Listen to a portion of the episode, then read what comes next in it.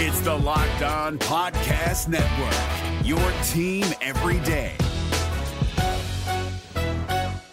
Jackson Gatlin here, host of the Monday edition Locked On N B A podcast. Every Monday, I cover the three biggest stories in the N B A with the local experts from Locked On. It's an awesome recap of the weekend of the N B A and a look at what's ahead. Mark your calendars on Monday to join me for Locked On N B A podcast, available on YouTube and wherever you get your podcasts.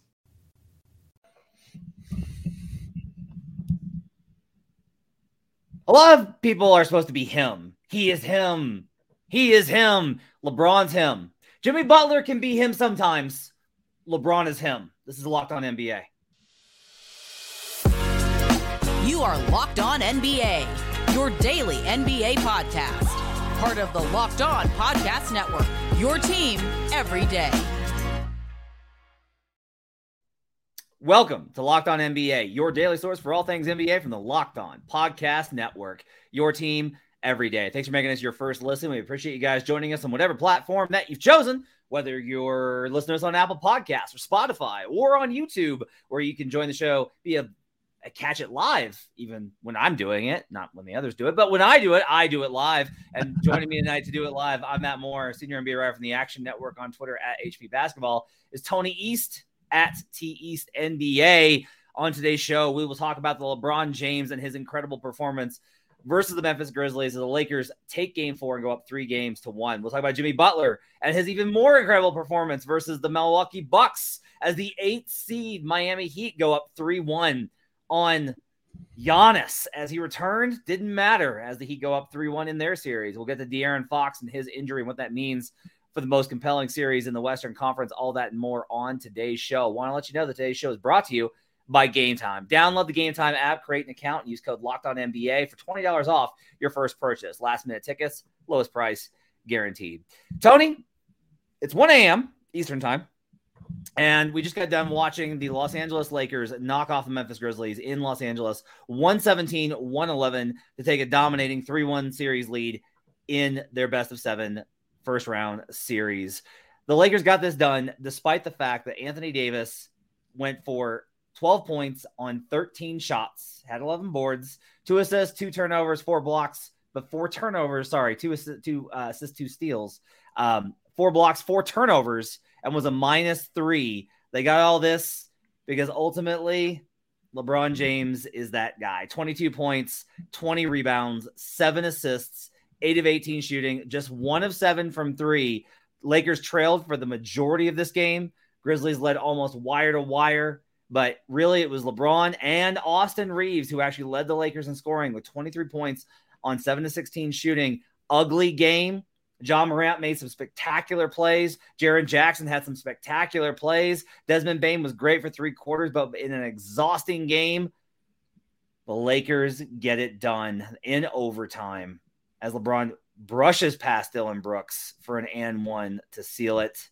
Tough stuff for Dillon Brooks tonight, who once again was terrible because that's going to be a lot in life.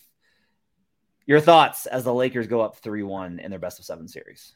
My thought, Matt, is to ask you if dropping twenty and twenty-two counts as dropping forty on someone. It feels like poetically it should, given how the series has gone. Yeah, this was weird. Like, Memphis had this huge push right before halftime that I, I thought was going to be this big swinging moment where they had the lead. They figured it out a bit after being so stagnant in the first half. And like you said, they carried that lead through much of the second half. But at the end of this game, they were one play away so much from putting it away or putting it into a foul shot game situation or something. And they never got it. And in the end, that meant they gave LeBron chances to be LeBron James, and sometimes that meant he passed to Rui Hachimura in the paint when he shouldn't have, and that didn't quite work for the Lakers, and sometimes that meant he took it to the rim and hit a game-tying shot with zero point eight seconds to go, or drew an and one from on Dillon Brooks to effectively put the game away in overtime, and it's like sometimes you don't need all these other dudes on your team. Like, it felt like he was being not passive, but just like kind of easing in and letting his teammates do it a little bit late in the fourth and in the beginning of O T, but then he just had those moments where it's like, oh, yeah, I'm LeBron. He would score. And, and they had no, the, the, this is just what the Grizzlies have had a problem with all s- series is like they don't have the perfect matchup for him on the perimeter, and he can just do this sometimes. And when he does, he scores. And that was huge down the stretch of this game where the Grizzlies kind of were floundering. Honestly, for me, this game was like the culmination of everything for Memphis. Like, for the Lakers. It's about the legacy and the history and all the contributions. And like Darvin Ham went small, and that paid off with D'Angelo Russell hitting three threes, even though he's terrible tonight. And uh, Austin Reaves stepping up and making plays and all this, that, and the other. Um, but for me, like uh, to me, a lot of this, this series and, and this, the story of this game, like I think there'll be more, there are more chapters to write about the Lakers. I think this this game in particular was like the culmination of everything for Memphis. Ja Morant with an injured wrist playing really phenomenal basketball, um, still making dangerous plays for himself. He hurt it again, but played through it. Like his wrist is just good. I don't know how his wrist is still chat, attached at this point. I don't know how he's, his arm is intact at all. Um, I won't be surprised if he gets off-season surgery. The Grizzlies were one of the worst fourth quarter teams in the league. They were one of the worst teams. I believe they're actually the worst team in the league in the fourth quarter net rating. And you see it again. They have a lead, a seven-point lead when Dillon Brooks or Desmond Bain, I'm sorry, hits a three in the fourth quarter. His last, I think, made field goal of the game, a huge shot. And then they just collapse after that. They just can't hold on to these leads. Why? Because they're half-court offense. When the game gets slow, they can't execute. And you see it over and over and over and over again. Taylor Jenkins doesn't trust Luke Kennard, even though he's the only guy that when he's on the floor, there's appropriate spacing to allow the offense to operate as intended. It's been like, that's been the whole thing, is that when Luke Kennard's on the floor, they have done really well. They have won their minutes. They have played the way that they need to. They have gotten it done. You know, Kennard plays thirteen minutes tonight, and like, yeah, they lost those minutes, but he's the only real shooter on the floor. And for the season, he's the guy that has really kind of boosted them. And the absence of him late was really crucial, and they needed that offense instead of sticking continuously with, again, with Dillon Brooks, who he won his minutes. He was plus two, but wasn't enough to get it done. They talk so much trash. It comes back to bite them with LeBron putting on this type of performance, and this especially late game, blowing past Dillon Brooks for the M one. Um, all of these things, the injuries that really, that I think people really didn't understand what losing Brandon Clark was going to mean for them. It was so huge in this game. Not having Steven Adams was so huge in this game. Everything came together, and that's why uh, the Memphis Grizzlies are down three one. The Lakers, the Lakers played phenomenal, I thought, in game one and game three. This one, they didn't even play well, and they still got a win because Memphis, this is the culmination of all of their problems that has put them in this position.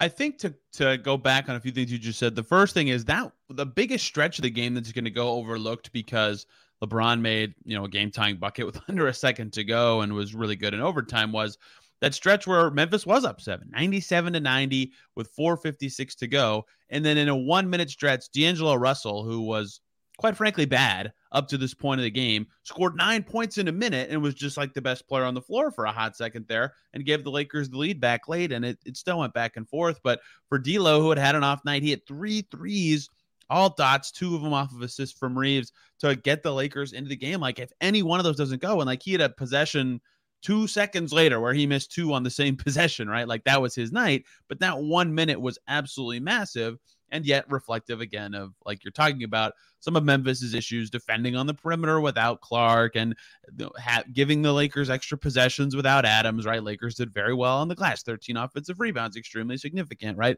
They end up doing their thing and keeping up as much as they can. And it matters. Like Xavier Tillman had his amazing game, but can't do that all the time, right? It, it's just the, all their, like you said, all their problems kind of happening at exactly the same time. And, and D'Lo can expose them in a stretch like that. That's extremely significant because the Lakers didn't get good games from a lot of their other trade deadline acquisitions, even some guys they've had all season, like Hachimura was two for nine. Vanderbilt was not very good. His minutes went poorly. Russell before that stretch was awful, but they found a way to get it done, and it's because I think Memphis was just too banged up or didn't have an extra gear, and like they were they were really struggling. They didn't even shoot forty percent this game. I didn't realize that till looking at it just yeah. now. They could not find the bottom of the net. Yeah, no, the offense just isn't where it needs to be, and it hasn't been there all season. It was my concern with them all year, and it came home to roost in the biggest game of the season for them. It was absolutely brutal. A um, couple other notes in this one. So Memphis got outscored on the bench twenty-eight nineteen. David Roddy is a rookie, a late rookie playing in this game, playing twenty minutes. Big you know, Roddy Roddy. Yeah. Uh, San, Sandy Aldama actually was not as bad as he has been at times in the series, but clearly doesn't have the trust of Jenkins. He plays seven twenty-five. Um, Tyus Jones only plays eight fifty-eight in this game, which is, I think, a little bit weird given how good he's been in terms of running the offense, but like Zaire Williams, who they traded up for, nothing, zero, zip, zilch, doesn't play. Um, you know, John Conchar doesn't play. They just don't have the guys. Like, they traded D'Anthony Melton, who would have been huge in this game. They trade, they got rid of Kyle Anderson, who would have been huge in this game. And they opted for these young guys. And not only are you missing those veteran contributions on court, but all of the trash talking, all of the nonsense, all of the the the habits off court, all of that is all related. And they have a, a really bright future, but they got to clean this up. Danny Green would have been huge in this game. That's something random I was thinking about in this game. Like, man, if they had Danny Green. The other thing, too, like, like Ja clearly had his athleticism and his aggression at times in this game. And like, he's still Ja Morant. He's awesome. But he had a play. I, I forget if it was the end of regulation or O T where he had a chance to inbound it long. And he flung his left shoulder all the way back so he could left hand launch the ball down the court. And this is a right-handed guy. And I saw that and I was like, that doesn't matter. Like, it's not a relevant play to the result, but like the fact that he threw that with his left hand, like his right hand's hurting. Like, it just is. And it, it, he's playing. You don't get an excuse when you're playing. Like, you got to be better. But when you go eight for twenty-four and you can't be Ja Morant, hey, that kind of hurts your identity and everything about your team structure too. So all these things about players being hurt and out, yeah, that sucks. But, you know, Ja not being able to be Ja all the way is certainly significant as well. Like, they were running plays for and through Desmond Bain because he's healthier and a, a, has turned into quietly a pretty good creator and runner of an offense, but it, it was almost just as effective because of Ja's injury. A uh, little bit more credit for the Lakers here. D'Angelo Russell, yeah, Ham went to him late in the game and went small, and that could have been a disastrous decision versus the Grizzlies, who like want them to play small because that's what they're missing right now is size. But Russell hit three huge threes, which got them back in the game, like closed that gap in a hurry. Like, Russell deserves a lot of credit, even with him being uh, a minus sixteen in this game. Uh, Dennis Schroeder, huge. It was a plus twenty-four. Uh, I thought his overtime was really bad, but I thought his, like his, he was actually playing within himself. I thought during the stretches when they were able to, to make their push. So I thought the Schroeder played really well in those situations. I thought this was actually a really well-coached game by Ham, and the decision to go with Russell actually paid off. They needed somebody who could hit a shot, and Russell is their best chance of that outside of the big two who weren't hitting anything. Again, I want to stress this. LeBron shot forty-four percent from the field and fourteen percent from three and missed two free throws, and the Lakers won. Anthony Davis had more shots than points and was a minus three, and the Lakers won. This was a disastrous loss for Memphis and probably seals the series. On the other side, oh boy, Giannis returns, but Jimmy Butler says, not gonna matter. The Heat, the Miami Zombie Heat, go up three one. We'll talk about that on the other side. But first, I need to tell you about the Game Time app. Uh, lots of, of sports going on right now. You've got N B A playoffs, N H L playoffs. You've got M L B in full swing. You've got all this great stuff going on. Concert season is finally here now that the weather's warm. And you want to go to get tickets, or you had something open up. You thought you were going to be busy, but you're open and you can go see the show now, or you can go to this, this game, but you didn't get tickets in advance. That's why you want to check out Game Time, because they've got everything that you need, including flash deals. Forget planning months in advance. They've got tickets right now, right up to the day of the event.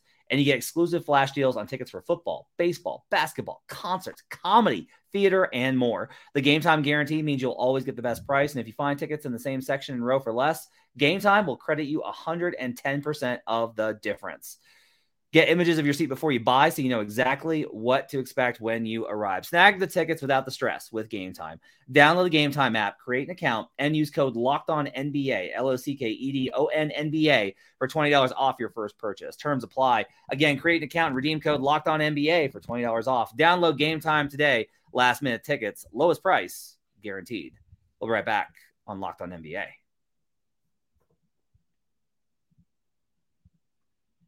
Back here on Locked On N B A. Thanks for joining us and making us part of your day. Appreciate you guys being with us on a Tuesday. Tony East filling in for David Ramil, who I imagine is having himself a pretty good night as the co-host of Locked On Heat as the Miami Heat go up three one over the Milwaukee Bucks. Oh boy. Tony, the Bucks led. I just I rewatched the fourth quarter. Bucks led by thirteen midway through this fourth quarter. About seven minutes ago, they led by thirteen. Had this in the bag. It was done. And the Bucks did what they have done every postseason, including two thousand twenty-one. They just managed to get past it. They missed open shots, and they completely broke down, and the opponent hit everything, led by an absolutely incredible, sensational, un- indescribable performance from Jimmy Butler. fifty-six points in forty-one minutes on nineteen of twenty-eight shooting, including Jimmy Butler, who doesn't take threes, shot eight threes, hit three, including a late step back, which was an absolute monster shot. fifteen of eighteen from the line. He got to the line for eighteen shots, nine rebounds, two assists, and a block with just one turnover for Jimmy Butler as the Miami Heat win one nineteen to one fourteen, despite twenty-six points, thirteen assists, and ten rebounds from Giannis, and thirty-six points, eleven boards from Brook, and it still wasn't enough. The Heat are one win away from knocking out the number one seed, the N B A championship favorite, Milwaukee Bucks. Your reaction? Uh, the Heat were three minutes away from losing a play-in game at home and being out. Yep. Like, how, how did th- how did this – this is so Miami Heat, right? Like, yeah. They are the only team that I would think has this plot line in them, but it's just Spo – and even Ty Lue, even though the Clippers aren't going to win, like they're the two coaches that in these situations, they're just awesome. And Jimmy Butler also just happens to be amazing in these situations as well. It's just what the Heat do. They find game plans that work. They find the right guys to do well. Like, yes, Jimmy was amazing, but they always find these role player successes. And like, this is a Heat stat too. Tim Reynolds from the A P. Thank you for this. The Heat entering today in the last twenty-five years, Matt Moore, they were nine and four ninety-four. When trailing by fourteen or more in the fourth quarter. Now they're ten and four ninety-four, right? Like that just doesn't happen, but it did because they're the Heat in the postseason, and they don't care if you're not thirteen in the middle of the quarter. I, I can't remember exactly when that big deficit was, but Jimmy Butler just does everything. Like it's funny if you go through the play-by-play of the fourth quarter, just scroll to any random moment. There's at least three Jimmy Butler buckets like on the on the Heat side of the ledger, and I still thought when they were down too late that they were going to lose this game. Brooke Lopez was amazing and gave the, the the Bucks a late lead, but Jimmy was just too good. twenty-one in the fourth for him, and yet the Heat culture stuff that I mentioned, like other guys stepping up. Caleb Martin was awesome in this game in every way. On the glass, scoring the ball, couldn't miss. Defense was fantastic. Kyle Lowry was good again. Haywood Highsmith gave him just enough defensively on the interior. Like the, it's just the Heat. They just find ways to win these games all the time, and And I, I gave a lot of credit to those guys, but when you have fifty-six and nine, like it's Jimmy Butler's show. Sorry, sorry. Himmy Butler's show, as they say. You know, I talked about how like that Memphis game was everything Memphis.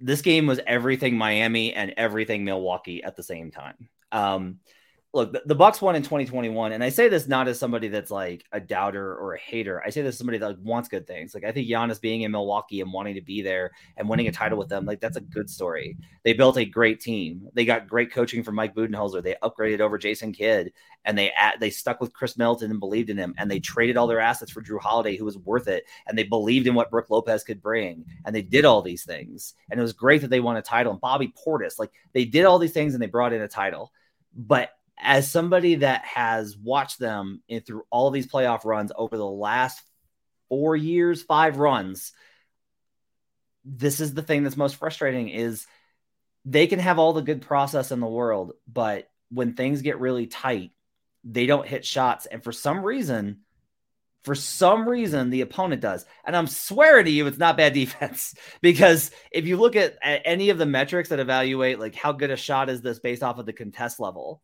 like the contest numbers for Miami in this series are insane.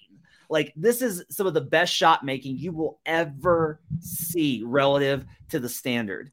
And even then though, like, it's not like you can excuse it. It's not like, oh, just bad luck. You had a thirteen point lead. You have to hold that on the road. The other thing I'll say here, Tony, Mike Budenholzer talked uh, about the situation with Giannis over the last couple of days. And one of the things he said was like, you know, he wanted to play in game three, but like we have to make the best decision for him long-term and like all these types of things. The tone of the comments was very much like, well, no, yeah, like we're just being cautious with him. He really wanted to play. If Giannis feels like he can play and you were on the road in a one one series versus this team, I'm not saying you should risk like long, if it's like, oh yeah, he could suffer a serious injury that could end his career. cool. If that's the case, forget everything I'm saying. But if Giannis feels like he can play and you sat him because you were just like, oh, we can we can afford to lose this one. Now you can't, because now it's three one and your odds of winning this series are tiny. Your margin for error is now zero. You lose another game and that's it. And that might be it for a number of things. Like, you lose like this with where they're at with salary cap and age. And we're talking coaching staff. We're talking roster changes. And all of those things, it's going to be very difficult to reconfigure a championship team around Giannis, which leads to much bigger questions. I am deeply concerned that the Bucks have maybe, with a lot of assumption, bought into an idea that they were a little bit better maybe than they were because of their record, which wasn't backed up by their performance for most of the season.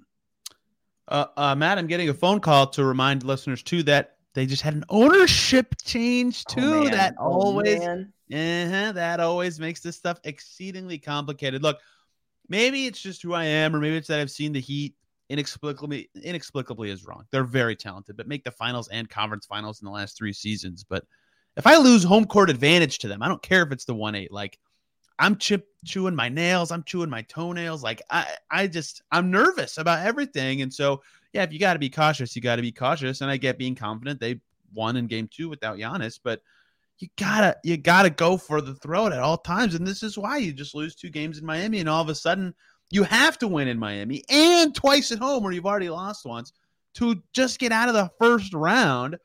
It's like, you know, it, I, again, I get the caution, I truly do, but that, it, it seems like you got to be playing guys all the as as often as you possibly can. And I, I'm not a doctor. I'm just, if he could have played, I think they should have, uh, because this is why, right? You never know when superhuman Jimmy Butler, sixteen-game player, is going to show up, and the Heat are going to shoot over forty percent from three, despite being a crummy shooting team. And they've played in a bajillion close games this season, right? I think they led the league by like ten games or something in clutch games. Like, they're used to this. They know what to do, and they did it. And the Bucks, Giannis was good in his return, right? twenty-six on twenty-two shots, and was triple-double machine, and all the other stars for them. Like, Jrue and Chris were a combined, what is this, ten for thirty-one? Like, you need better than that. I don't care if yeah. If you're reinserting Giannis, you just have to be better than that. And they weren't. Uh, also, what's crazy here, Heat starters got waxed outside of Butler, who played with the second unit. Their, the Heat starters got waxed in their minutes.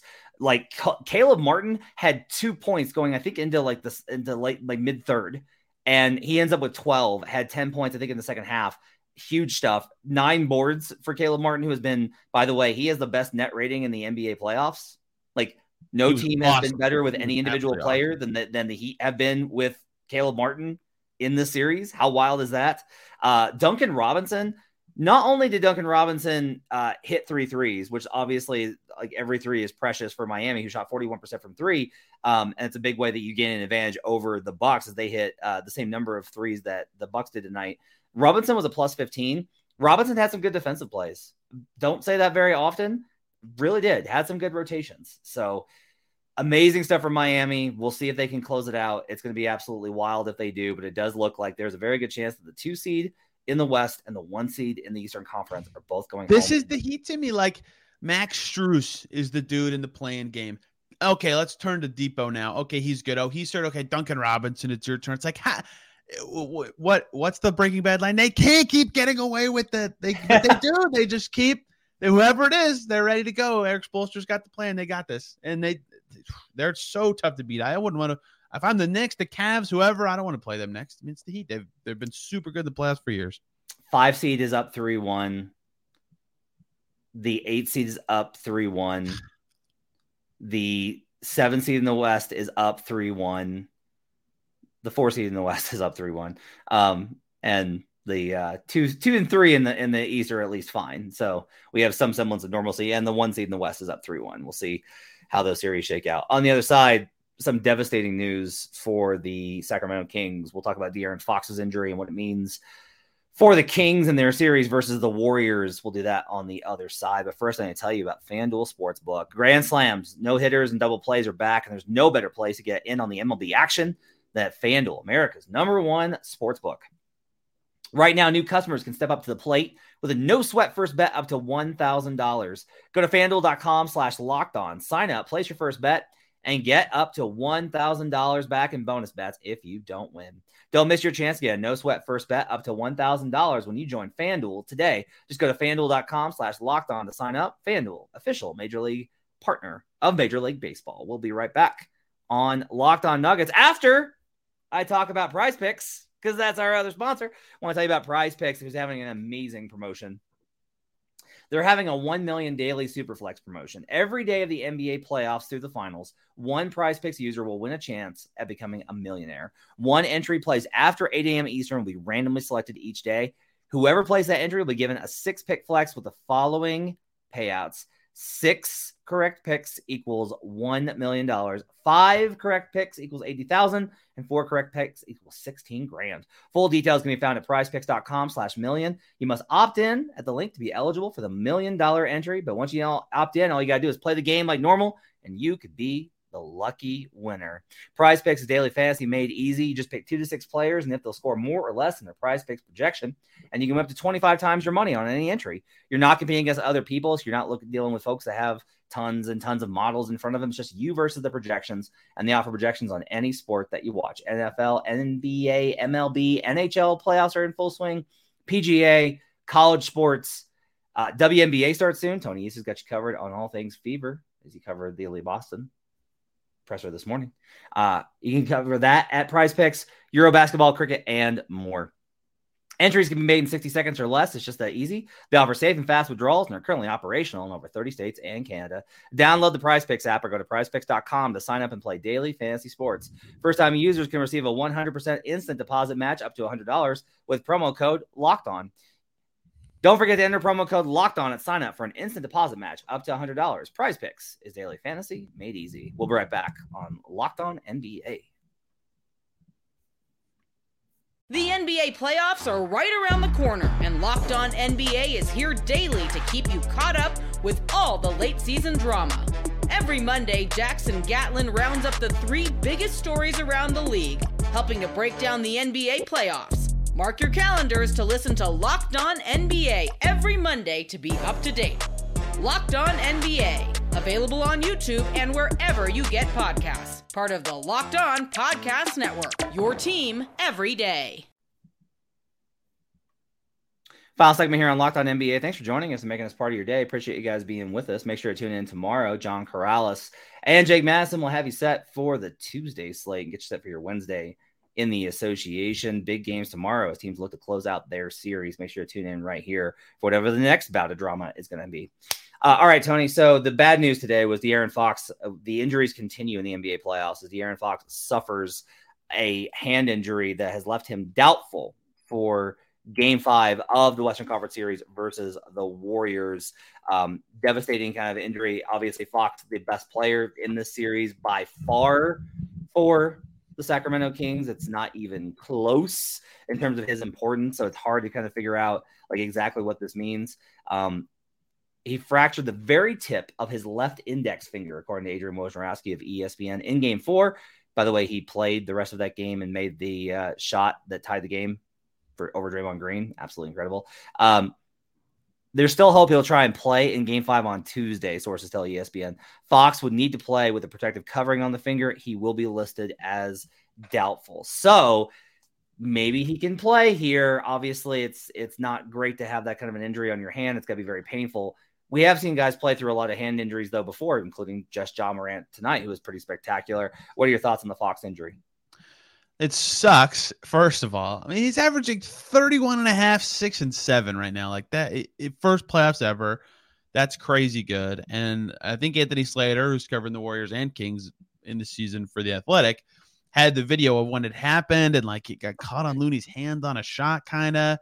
And then he hits the three, like you just mentioned, right over Draymond to tire, put them down one in that fourth quarter of game four. Like he looked good, but it was one of those injuries, as it's kind of been explained more on the internet space, that, you know, right at first it, it just kind of hurts, but it swells over time. So it was probably worse in the coming days, which is why he was able to play and play well to close out the game. But yeah, even if it's just something as minor as playing, with a brace, that's still a significant thing, right? Like it was for Morant. And maybe I'm overthinking one pass he made with his left hand, but certainly something that would bother him. And De'Aaron Fox is left-handed, so this is his shooting hand. And this is the same injury Sabonis, I think, has been dealing with too, right? For most of his season that he started dealing with back in December. Like it just sucks for the Kings that this is the case. And the reason it's a big deal for them among many is like he's so much of their creation out of their non-D H O game that the Warriors have blown up pretty well, right? Like Davion Mitchell's had a great series. He's defended well. He's understood the Steph assignment as well as anyone can. But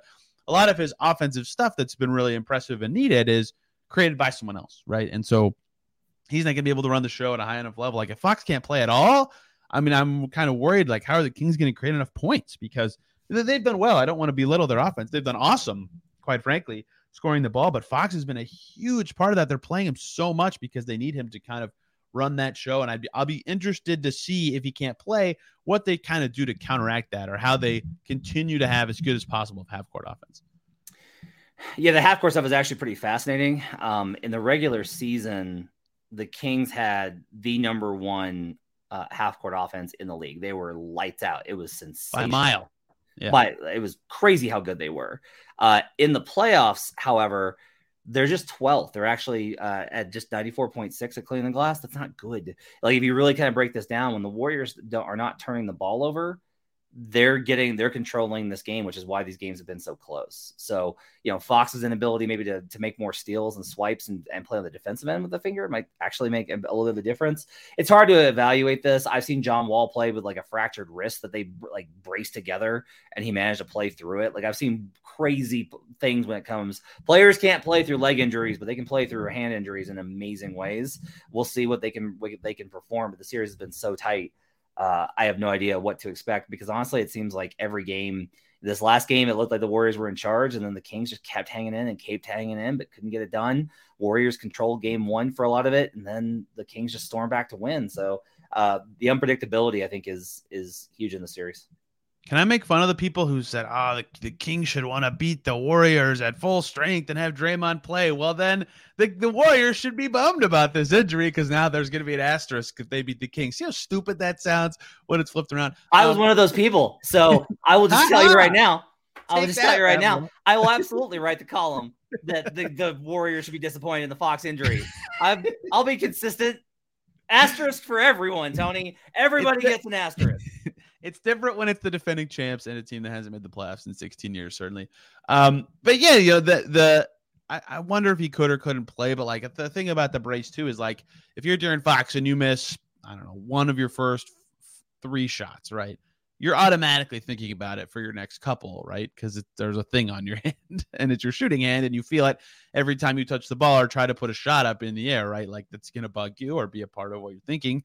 And maybe you can blow right through it and it's no problem, which players have done forever and ever, but it's just a thing that I'll be curious how he reacts to if he does play. I don't, I don't think his series is over. Like if he's not even being listed as out for the next game, but perhaps he does miss a game, which is a huge bummer for the Kings. And so, yeah, the natural progression, and we both just talked about it a little bit, is how do they, what is their new plan to create, right? How can they, can they get enough out of the D H O game to make it work? If is, can someone else step up kind of as a handler? Cause like Kevin Huerter has not made anything in no, this series. He's shot poorly. They've, they haven't even been playing him. They've gone to Monk more. They've gone to Mitchell more, like that. And that's been the right choice. Like he he can't stay on the floor enough in this series, and Murray finally broke out a little bit last time. Barnes has been playing well, but like you don't want to have them having the ball all the time. So maybe it's Malik Monk a lot. Uh, you know, I don't know what it would take if Fox is out, but he's just so important to them and them generating good points that I, they they might just have to shoot well around Sabonis screens or get a bajillion stops to be able to run in transition because he's that valuable to them being able to score. Before we get out of here, uh, a little bit of a live update. Dillon Uh-oh. Brooks and Ja Morant both declined to speak with media tonight after the loss. Both? To the Lakers. Both. Is that allowed? De- yeah, uh, probably not, actually. They'll probably get fined for that. Uh, not a good look. Again, the Grizzlies, I I love the Grizzlies. They need uh, some adults. Matt, they're fine in the West, obviously. Fine in the West. Need, need oh. some adults in the room very badly oh, in Memphis, wow. Tennessee. That's going to do it for Locked On N B A. Thanks for joining us. Hope you guys enjoyed the show. We're back tomorrow with Jake Madison and John Corrales. Thanks for hanging in. Make sure to follow Tony on Twitter at T East N B A. You can follow me on Twitter at H P Basketball. We'll see you guys again next time on Locked On N B A.